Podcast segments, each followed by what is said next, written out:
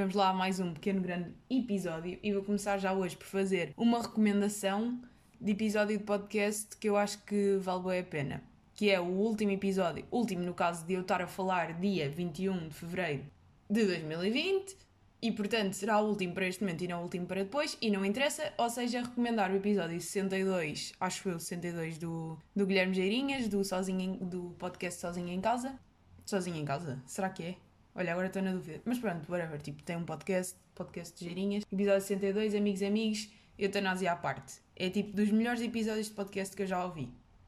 Tenho aqui esta a dizer, porque eu sinto que abordou toda uma quantidade de temas que por alguma razão me dizem tipo. Oh, pá, não sei. Gostei, vamos dizer que gostei bué da abordagem que ele fez de toda uma quantidade de temas, seja um, da forma como as pessoas. Ou melhor, podemos já começar pela questão da eutanásia, que foi legalizada ontem e para mim foi tipo das melhores, opa, não é das melhores decisões do mundo, não é? Obviamente não é nada disso que eu quero dizer, mas fiquei bastante contente pela decisão ter sido tomada e, na minha opinião, é um sinal de progresso e de avanço na sociedade e, de acima de tudo, uh, dar o direito às pessoas de terem uma escolha. No fundo, é um bocado isso. Vai, também para não me estar a alongar neste tema que é tão controverso e apesar de eu ser a favor obviamente que eu entendo todas as. Opa, tu, tudo aquilo que está à volta desta questão, porque de facto é uma questão muito complexa. Mas gostei bué da abordagem do Geirinhas, tendo em conta até que ele fez este podcast, gravou esse episódio antes de. antes de ter saído a aprovação da lei, não é? E. da aprovação da lei, não, tipo. aquelas merdas de parlamento, no fundo. E pronto, acho que vale bem a pena. E depois, para além dele ter falado nisso, falou também na forma como as pessoas têm opinião em relação a coisas, que também foi uma abordagem que gostei bastante. E basicamente ele fala no. De é melhor uma pessoa ir mudando de opinião do que fixar-se numa opinião, porque a mudança, no fundo, é sinal de reconhecimento e às vezes é bom nós irmos mudando porque isso no fundo significa que nós vamos aprendendo com, com as cenas e com o que nos dizem, com o que lemos e com o que estamos aí e vamos com, começando a avançar o cérebro. Ou seja, o bom não é manter sempre aquela opinião fixa e estática e não querer ouvir nada e achar que temos razão, mas sim fazermos um esforço para, opa, para pensar e para ter espírito crítico, no fundo. Tipo, não tem mal mudar de opinião. Pá, mas no fundo vão ouvir, o, vão ouvir o podcast para o episódio, quer ela dizer, para perceberem essa cena. E depois ele também tem uma abordagem que tem a ver com uma festa de surpresa que os amigos lhe fizeram. E depois ele fala sobre a forma como as pessoas, uh, vamos lhe chamar, o mundo das pessoas egoístas e das pessoas não egoístas.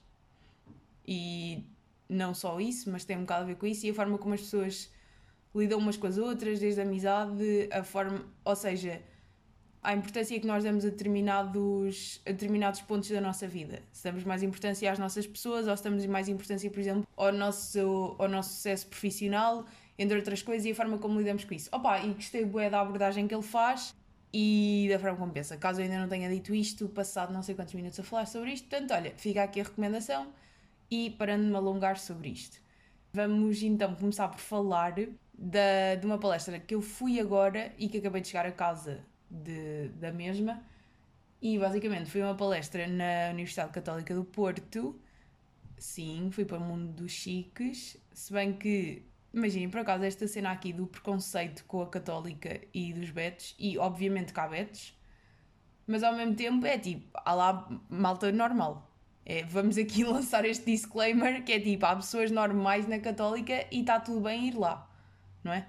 Não é só um, Opa, claro que a malta que lá está, dinheiro e cenas, mas não é por isso que são melhores ou piores pessoas. Estão a perceber? É que às vezes eu falo por mim, sim, também tenho um bocado este preconceito de das pessoas privilegiadas, no fundo, não é? Mas, opa, mas ao mesmo tempo não deixam de ser pessoas como nós, simplesmente têm a sorte de ter eh, recursos financeiros. E vamos ser honestos, se eu tivesse recursos financeiros que me permitissem a, também lá estaria e principalmente na, nesta da Católica do Porto, que tem exatamente o mestrado que eu gostava de fazer. Passando à frente este, este pequeno disclaimer de preconceito, que opá, no fundo todos temos e que eu também tenho, mas fazer aquele jogo de às vezes não é preciso ter. Hoje fui lá a uma, a uma palestra, ou seja, que se chamava Innovation Day, e basicamente falava sobre a sustentabilidade um, na indústria alimentar. E foi mesmo bem interessante, tipo, gostei ué. Para já, antes de irmos aos assuntos sérios, tipo, obviamente que adorei a palestra, gostei mesmo, acho que estava mesmo bem organizada e os assuntos que se falaram foram bem interessantes. Vamos só falar de coffee break e de almoçozinho que estava incluído. E vamos só ter em conta que uma pessoa não pagou um tostão. Então vai para o coffee break, excelente, com, o seu, um, com os seus 50 sumos. E não, vai, não é 50 sumos, tinha um no fundo. Mas pronto, mas bom coffee break, com bolachinhas, com croissants, croissants com queijo que uma pessoa gosta sempre o cafezinho. Vamos ser honestos, das melhores partes de ir a um congresso ou uma palestra ou cenas do género são os coffee breaks e a comida. Uma pessoa, tipo, sabe que estas partes pesam bastante, não é? Tipo, uma pessoa gosta de estar e de ir comer. E depois vai almoço e hoje está a ganadia, embora seja fevereiro, está a ganadia de primavera, vai almoço cá fora com ganas entradas, vai risol, vai pastel de bacalhau, vai uma bolazita, vai umas saladinhas, vai um arroz de pato e vai uma macita. E depois ainda tinha as sobremesas. E ainda tinha vinho, que esta aqui não estava eu à espera, porque uma pessoa está à espera do, da aguita, do, do sumo de laranja e de repente vinho, tinto e branco. Obviamente que escolhi branco porque odeio tinto. Mas, mas, yeah, mas pronto, gostei. E agora passando à parte que de facto interessa, uh, no fundo aquilo tinha a ver com. E até vou buscar aqui o planeamento. Pá, e dizer já que desta vez. Dizer já que desta vez recebemos logo os certificados, o que é excelente, porque assim uma pessoa não tem que ter stress a pedir certificados depois por mail, porque obviamente que, que é sempre aqueles dramas. Mas isto no fundo começou com, com uma parte a falar sobre o microbioma da planta que, como microbióloga, uma pessoa gostou de ouvir e gostou de ouvir bem. E depois houve mais umas cenas a falar sobre os projetos. E depois a parte mais interessante para mim foi a parte da, da sustentabilidade. E basicamente foram quatro palestras diferentes. E, e a sustentabilidade no meio alimentar, acho que já tinha dito. Começou-se por um uh, de sustentabilidade, ou falou-se de sustentabilidade uh, numa vinha. Depois passa. Um, opa, e depois vamos assumir que são vários não sei se é tipo normal eu estar a falar aqui de cenas bem específicas, mas tipo que se foda, não é? Vamos falar. Então vá, vai uh, Terra Nostra a falar sobre leite de leite sustentável nos Açores, vaca feliz, né? Estamos todos a par do, desse conceito, da vaca feliz. Depois vai uh, vinha com soluções de base natural do Esporão. Pronto, o gajo do marca também bastante aí, famosa e que está aí. O que é que se falou mais? Havia um gajo da Sonai, também a falar da sustentabilidade dos gajos. Depois havia mais um que eu agora basicamente não me estou a lembrar o nome da empresa, mas no fundo ia dar ao mesmo tipo no sentido. A lógica aqui é sempre marcas e sustentabilidade e área alimentar, caso não tivesse sido antes. E vou pegar no exemplo boeda específico. Opa, e basicamente foi isto a discutir-se, né? Cada um fez a sua apresentação e depois no final há toda aquela cena das perguntas e não sei o quê. E vou pegar num exemplo bem específico da questão da sustentabilidade, que obviamente que é uma questão que eu acho que atualmente uh, toda a gente pensa sobre isso, ou pelo menos deveria pensar, não é? E acho que. Ah, bem, é daquelas coisas que pelo menos falo por mim.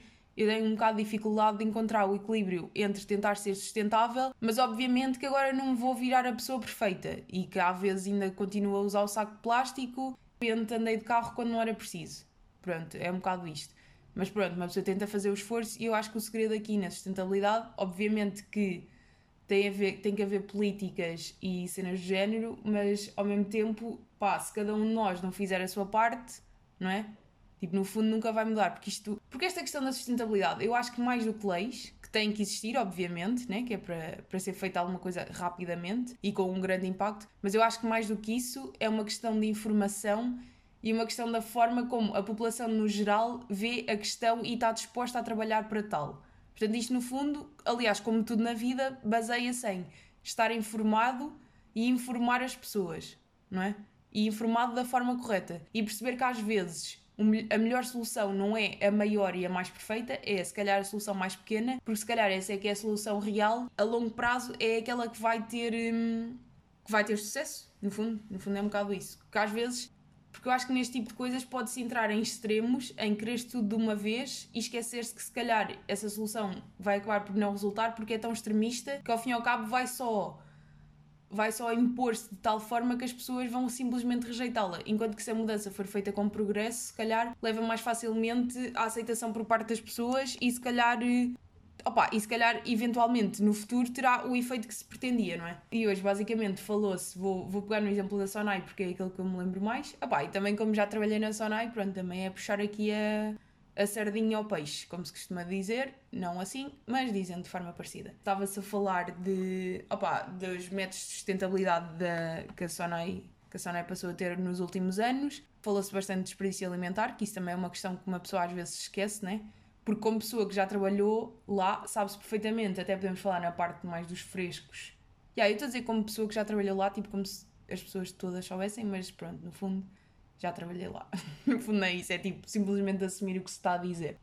Mas principalmente na parte dos frescos, seja frutas e legumes, por exemplo, tudo o que é. Eu não sei se as pessoas têm noção da quantidade de desperdício que há todos os dias, porque basicamente todas as frutas que têm um bocadinho de. Podem estar um bocadinho tipo arranhadas de lado, têm que ser retiradas do, da loja porque o consumidor não vai gostar e para ter que o consumo seja produtivo e que as pessoas gostem de comprar na loja, esse, tudo que é esse tipo de coisas é retirado. E, por exemplo, podemos ir ao caso das bananas, que são das frutas com maior desperdício, porque todos sabemos que ninguém quer comprar aquela banana que está já, com, já está cheia de pintas pretas. Não é? Vamos pôr as coisas assim. E aquela banana está perfeitamente ótima para consumir. E a questão é, aquilo tem que ser retirado da loja e depois o que é que se faz? Tem que haver um aproveitamento do, do alimento, senão ele simplesmente vai para o lixo. E quando eu digo que são quilos e quilos todos os dias em todas as, as lojas a irem para o lixo, façam as contas e percebam a quantidade de desperdício alimentar que aí está. E obviamente que é preciso arranjar soluções para isso, pronto. E esta é uma das, Opa, é, das, é daquelas pequenas coisas que faz toda a diferença, no fundo. Se arranjarmos uma, uma solução sustentável para isso, e que seja sustentável. E depois há uma coisa bem importante no, na sustentabilidade, que as pessoas esquecem é. Eu sinto que às vezes no, no tema da sustentabilidade há uma tentativa de combate ao capitalismo, que obviamente tem que existir, mas eu acho que o combate no seu extremo ao capitalismo está simplesmente a não fazer nada, porque nós não nos podemos esquecer na sociedade em que nos inserimos. E agora, eu simplesmente dizer, estou-me a cagar para tudo o que é esse tipo de cenas e nunca mais vai usar plástico, é uma, uma solução completamente irrealista e que simplesmente isso não vai funcionar assim, não é? Não posso agora fazer um. Falando no caso do plástico, pronto, saltando de tema. Não posso agora simplesmente fazer um, um ataque ao plástico e não quero plástico em mais lado nenhum e não sei o quê, pronto. Até porque economicamente isso pode simplesmente não ser fazível para uma empresa e nós temos que compreender isto porque é assim. Claro que nós pensamos nas empresas como geradoras de lucros absurdos, mas lá está, mas tem que se gerar soluções que simplesmente sejam aplicáveis e que, obviamente, que economicamente tem que ter um retorno. Tipo, vamos ser honestos, tipo, a vida é assim.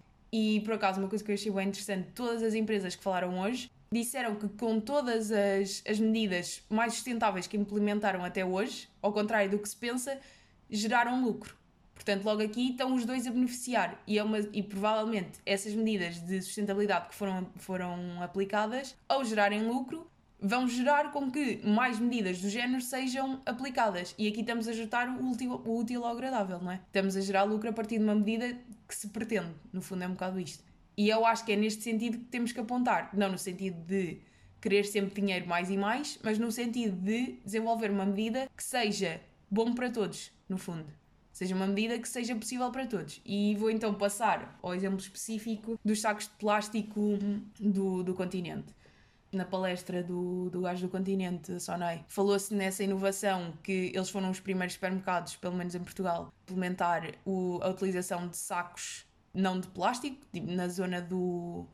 Ah, na zona da fruta e dos legumes, não é? Porque uma pessoa vai comprar uma maçã e para trazer 5 maçãs tem que ter um saquinho, certo? E acho que toda, durante quase toda a nossa vida usámos sempre o saco de plástico. Eu, pelo menos, falo por mim, eu uso saco de pano há cerca de um ano. Não uso há mais do que isso, tenho que admitir. E o continente foi um dos primeiros sítios a fazer isso, não é? Tipo, no fundo, a vender aqueles sacos de, de pano. Pronto, e durante a palestra o gajo falou sobre isso, entre outras coisas, não sei o quê. E uma das perguntas que lhe foi dirigida no final é que a pessoa em questão que estava a fazer a pergunta achava que era de uma hipocrisia extrema da empresa em venderem os sacos reutilizáveis, os sacos de pano, os tais sacos de pano, a um euro e meio e depois continuarem a ter os sacos de plástico na empresa.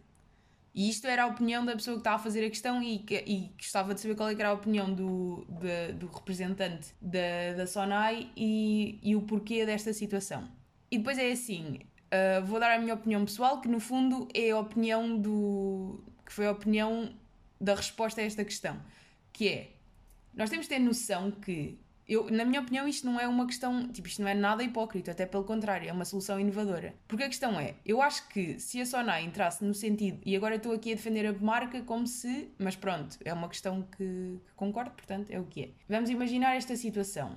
Se agora a Sonai decidisse, agora só vende, só, só queremos que os nossos consumidores utilizem o saco de pano para comprar as frutas e os legumes, então estão aqui estes a um euro e meio e não há mais sacos de plástico. Honestamente, o que ia acontecer era as pessoas que não estão habituadas a pensar no sentido de sustentabilidade e que sempre tiveram habituadas a ter os sacos de plástico de borla, vão simplesmente revoltar-se contra o continente e achar que eles estão a tentar fazer dinheiro com os sacos reutilizáveis, porque obviamente custam um euro e meio e dá para usar várias vezes, mas a primeira coisa que o consumidor pensa é ah, agora tenho que dar um euro e meio e antes eram de borla, certo? Mesmo que o euro e meio seja só uma vez. É o deixar de pagar para, para começar a ter que pagar. Isto é exatamente a mesma situação com os sacos de plástico que no início das compras não se pagava, né? Eu estou a falar dos sacos na caixa e atualmente é super normal. Nós sabemos que quando vamos às compras temos que levar o nosso saco pano ou que seja, ou que se queremos um de plástico vamos ter que pagar e estamos habituados a essa realidade. Antigamente, e passa-se antigamente, há 5 anos atrás, era perfeitamente normal ter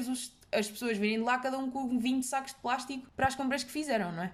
Pronto, e no início, quando essa mudança se gerou, havia pessoas revoltadas e a acharem que o que a empresa em si só queria ganhar dinheiro com aquela situação, etc, etc. E houve muitas críticas, ouvi muito isto. Mas a verdade é que esta mudança custou, mas foi e resultou no facto das pessoas hoje em dia usarem muito mais aqueles sacos reutilizáveis. E aqui a questão do, dos sacos de plástico da fruta e fazer a transição para os sacos de pano, que eu acho que muita gente hoje em dia já faz, é o facto de ainda existir o saco de plástico não cria aquele impacto, aquele, aquela imposição ao consumidor de yeah, agora acabámos com, com isto, acabámos com os que eram de facto de Borderlands e temos todos que passar a utilizar os os sacos de pano, mas ao mesmo tempo gera aquela sugestão, ok, se calhar há aqui uma solução alternativa e se calhar o consumidor vê aquilo uma vez e acha, ah, se calhar não, mas depois se calhar passa a ir 10 vezes ao supermercado e começa a ver aquilo mais vezes e até comenta com o colega do trabalho e se calhar percebe que aquilo já é uma solução mais sustentável e que faz mais sentido e se calhar na próxima vez vai comprar o saco de pano e deixar os de plástico. E isto é um processo gradual. Ou seja, eu acho que para pessoas que têm noção de sustentabilidade, tipo, para nós é óbvio que é mais importante usar o saco de pano e que se lixe o euro e meio, porque é muito mais importante para o planeta e para todos nós usar o saco de pano e que obviamente aquilo tem uma rentabilidade. E aliás, nós nem temos que comprar aquele saco de pano, é qualquer um que tenhamos em casa. Mas para uma pessoa que não esteja consciente deste tipo de situações, a primeira coisa que ele vai pensar enquanto consumidor é: ora bem, então o continente agora retirou-me os sacos de plástico porque tem a mania que são sustentáveis e o crack e querem é fazer dinheiro com os sacos de pano, vou é, mas é começar a ir às compras ao Pingo Doce, que eles lá dão-me sacos de plástico e eu estou-me a cagar. Estão a perceber? Eu acho que é, é, esta a diferença. Eu acho que a inteligência neste tipo de situações é não fazer uma imposição, nem ter uma atitude demasiado brusca, mas sim levar as pessoas a adaptarem-se a determinados conceitos. Pronto, e no fundo foi isto que, que o gajo da Sonai respondeu à questão e que eu concordo plenamente. E acho que é o exemplo supremo, tipo, acho que é um exemplo boeda simples que explica toda esta questão e a forma como deve ser abordada, na minha opinião. Pronto, acho que, acho que só assim é que faz sentido e só assim é que vai ter o efeito a longo prazo que nós queremos. Epá, e agora fiquei bué séria a falar sobre este assunto. É que tinha toda aqui uma lista de, de pontos estúpidos para falar, mas agora fiquei bué séria. Epá, e no fundo, olhem, gostei desta, deste, desta cena e foi, foi uma boa palestra, por acaso. De facto, foi, foi daquelas palestras em que uma pessoa não teve sono, não apanhou seca e foi bom mesmo, tipo, gostei. Bom dia de congresso Portanto, porque isto às vezes uma pessoa vai, eh, vai porque, pronto, é mais um, tem que ser e tem que se tem que se colher eh, certificados, mas depois, tipo, há coisas que de facto valem a pena. E por acaso tenho a dizer isto, todas as, todas as palestras que fui na Universidade Católica do Porto, de facto foram coisas bem organizadas. Obviamente que há sempre aquele atraso, né? É, as coisas estão marcadas para uma hora, mas como já se sabe, em Portugal, por acaso as pessoas têm mesmo uma cena que é não conseguem começar as cenas a horas. É tipo, começa às 9 e um quarto, mas às 9 e meia, se for preciso, ainda não começou. É tipo, qual é que é essa cena? Nunca tive nada essa coisa de chegar atrasada às, às coisas. Aliás, eu só chego atrasada a jantares de grupo porque eu já sei que as pessoas vão chegar atrasadas, então eu não estou para estar à espera de ninguém. Mas é tipo, até esta minha atitude é incorreta porque estou a perpetuar a cena de chegar atrasado. É tipo, parem lá com essa merda, o que é que vos custa chegar a horas? Eu nem digo chegar antes, porque chegar antes também é estúpido, porque é estar lá à espera para nada. Mas chegar a horas, tipo, não é assim tão difícil, é uma questão de organização e toda a gente consegue. É tipo, parem lá mesmo com essa merda de chegarem atrasados. Façam um esforço, tipo, a próxima vez combinarem alguma coisa com alguém, tipo, pensem, não, hoje vou lá estar a horas, e é para estar. Porque eu sinto que a maior parte das pessoas é tipo, pá, gosta, parece que não se organizam, parece que se estão a lixar, e é tipo, olha, chega às horas que chegar. Para mim não é uma cena que não, não curto mesmo nada. Não gosto nada de chegar atrasada às coisas. Acho mesmo uma falta de respeito para com outra pessoa. E, por exemplo, tudo o que é este tipo de situações, para além, obviamente que eu gostei bastante, mas agora vamos apontar o lado mau. Falha na voz completamente crassa. E o lado mau depois é que atrasa e depois atrasa tudo, não é? É que depois, de repente, era para acabar uma determinada hora, uma pessoa faz planos e de repente só acaba uma hora depois. Epá, e não pode ser. Eu acho mesmo que tipo, não há bem necessidade dessas coisas. Eu acho que a organização é mais importante nisto. Mas pronto, tirando esta parte dos atrasos, foi uma boa palestra e foi muito bonito e tentei ir a, ir a mais de. na Católica, né? Porque uma pessoa tem boas experiências e gosta de voltar. Portanto, olha, recomendações do dia: palestras na Católica do Porto, porque também nunca fui a outros sítios e, portanto, esta é a sua única que posso recomendar. E episódio de Geirinhas. Ah, e dizer também que finalmente consegui uh, encontrar uma música que estou a gostar no momento. Né? Porque eu andava aí nessas paragens, já, já falei nisto, de literalmente não gostar de nada e andava aí mesmo à rasca, tipo, não havia uma única música. Ou melhor, eu que eu gostasse, ah, não havia nenhuma música que eu andasse viciada e que me apetecesse mesmo ouvir. Sabem essas, né? Porque durante toda a gente tem fases de músicas. Em que esta fase estou mais viciada neste tipo de música e depois daqui a um mês estou mais no outro tipo. E, neste, e tipo, nos últimos que 4, 5 semanas andava sem vício de música nenhuma, andava a ouvir música um bocado sem gosto. Epá, e de facto agora voltamos a. Pá, hoje deu-me para ouvir outra vez Tyler the Creator e agora estou numa boa fase de Tyler. Estou mesmo, tipo, sempre gostei, obviamente, mas agora estou mesmo naquela fase de vício e é o que me está a apetecer ouvir ultimamente. Pronto, ficam aqui estas três recomendações do, do pod desta semana. E assim terminamos.